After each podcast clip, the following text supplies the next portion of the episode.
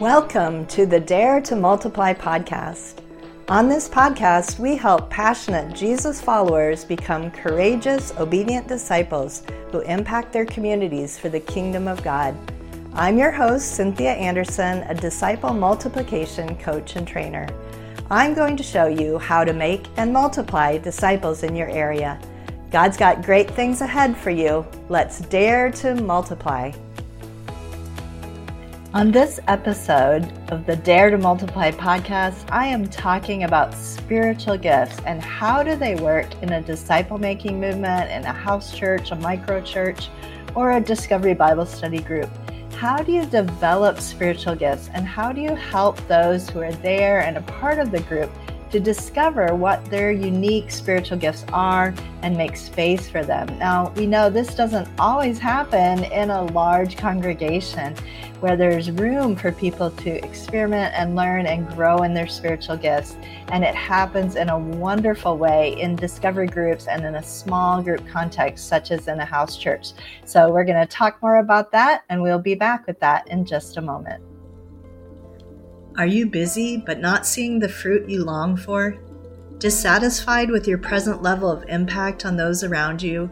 Or frustrated with traditional methods of discipleship that don't seem to be effective?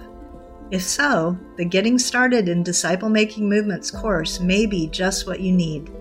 Inside the Getting Started program, you'll get access to a step by step proven approach to making and multiplying disciples.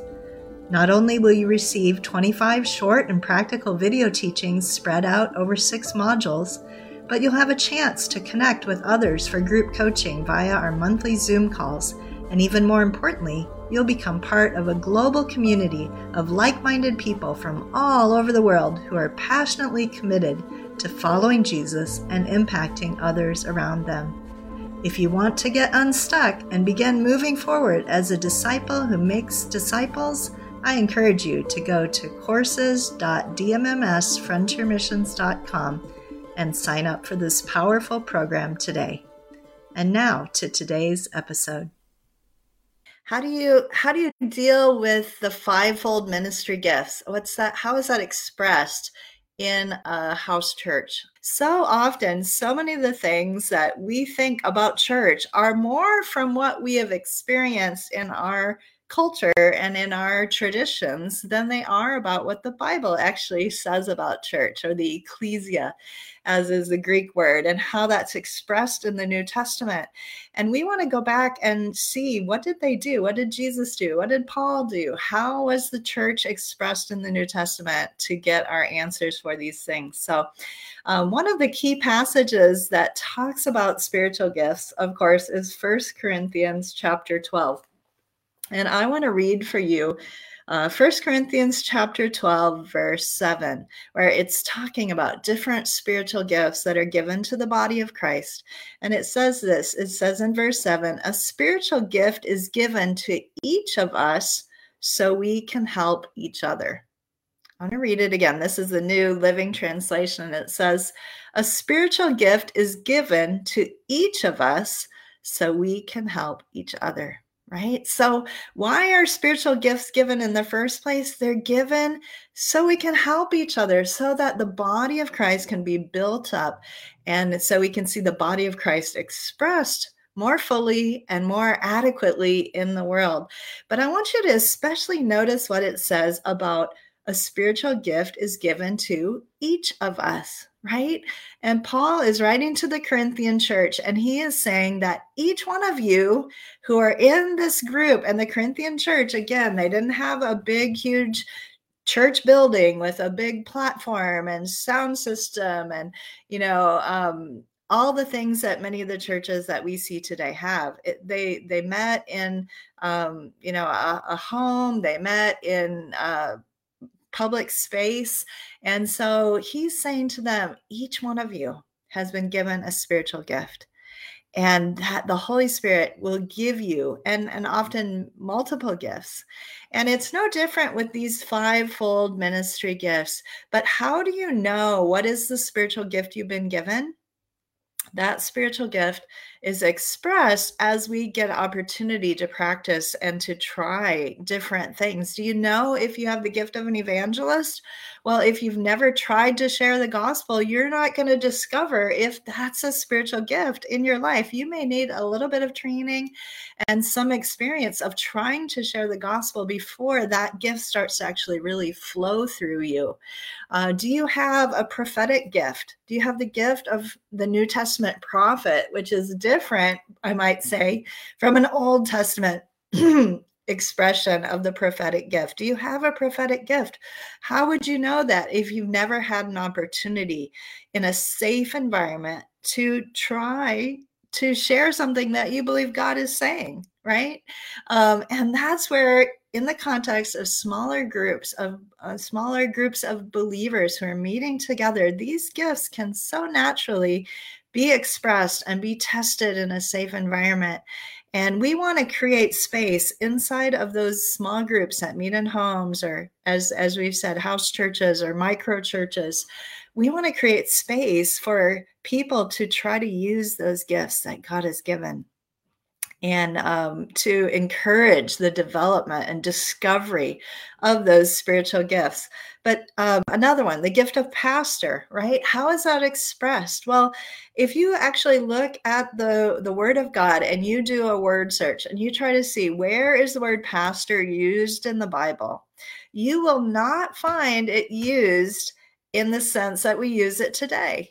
That might be a surprise to you, but you will not find that. You will find that the word pastor is used as an expression of a spiritual gift.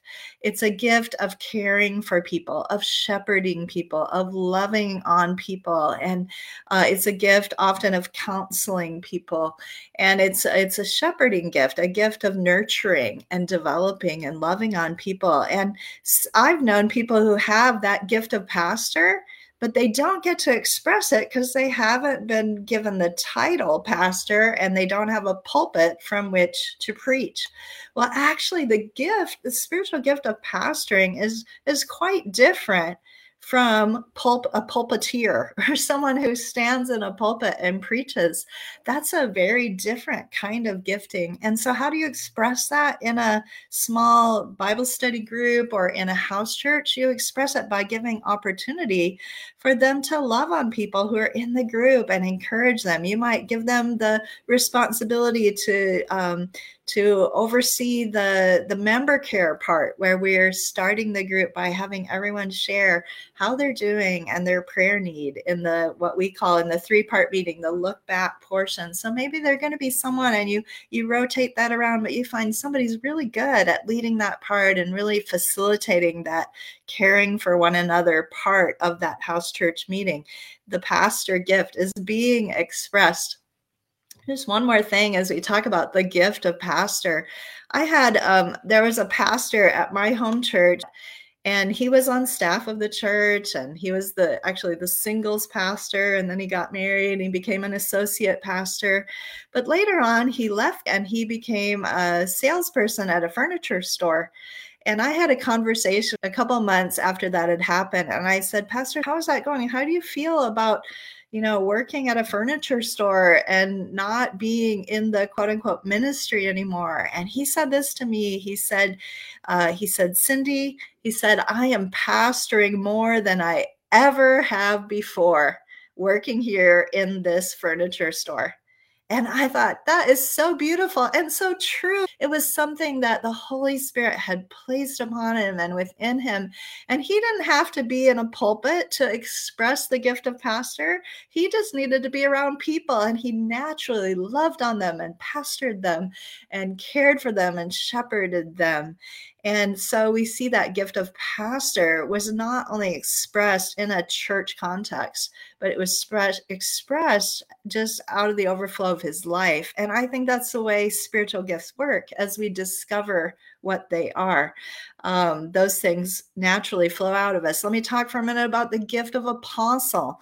Well, the gift of apostle, again, it's the gift, the spiritual gift that's talked about for of pioneering. Often today we would call that person an, an entrepreneur in the kingdom. There's someone who goes into new places, they do new things, they pioneer new things with the anointing of the Holy Spirit. Who in your group that you have in your house church has the gift of apostle. They love to go to new places. They get excited when you start to talk about a new uh, new um, thing that you're going to do as a house church. Let's start a new group over in this neighborhood, or let's go out on outreach and see if we can pioneer something new. If you see them starting to get excited, they just may have that apostolic gift.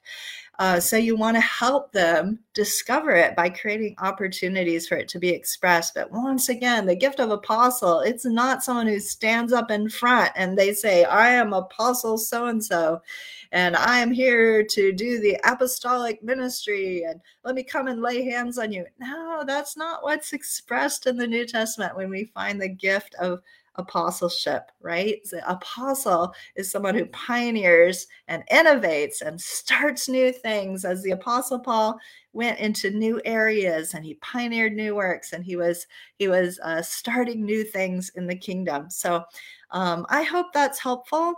It's uh, in many ways much better to develop spiritual gifts in a small, safe context than when we look at the current model that we see in so many churches where you have a few people who are paid professionals standing up on a stage and they're exercising their spiritual gifts and doing it very well in many in many ways. And yet this verse in First Corinthians 12 7 says to each one to each of us is given a gift so we can help each other how do you make space for people to develop and express their gifts and discover their gifts?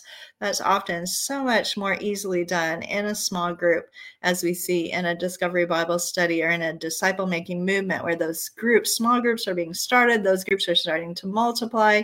People have an opportunity to share what they're learning with others. They're exploring their gifts. And so things begin to grow and multiply in that way. God bless you. You guys have a wonderful week.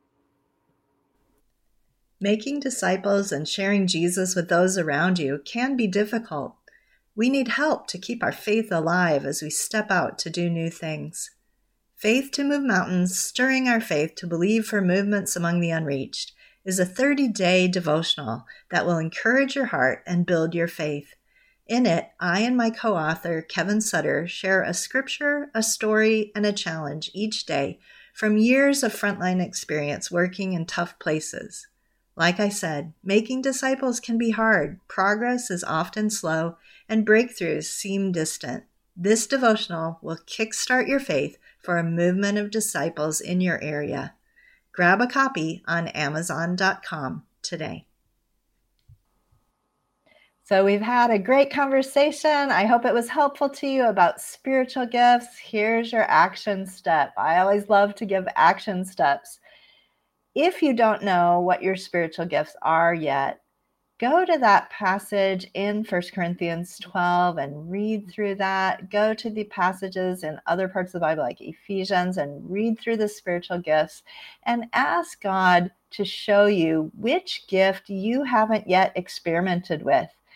Maybe you have a pastoral gift, but you've never experimented with it. I would guess you probably already have an inkling that you may have that gift, though. Um, but experiment with something that you maybe are interested in, but you haven't ever tried to develop. Find a way to experiment or grow in that. And if you're the leader of a small group, a house church, a micro church, think about the people that are in your group and write down some ideas of what you think their gifts may be. And then think about how you could make space or room or encourage those gifts to come forth and to be used inside the group and affirm those people to try and and to use those gifts and be a door opener for those new gifts that are maybe latent within them to be released this week. God bless. We'll see you in the next podcast episode. That's all we've got for this episode of the Dare to Multiply podcast. One thing that would really help both us and other new potential listeners is for you to rate this show and leave a comment in iTunes, on Spotify, YouTube, or wherever you tune in to listen. Also, make sure to link up with us at dmmsfrontiermissions.com slash blog on social media, and please just share, share, share this podcast with anyone you think might enjoy it. Until next time, remember, God's dreams for us are always bigger than we can imagine.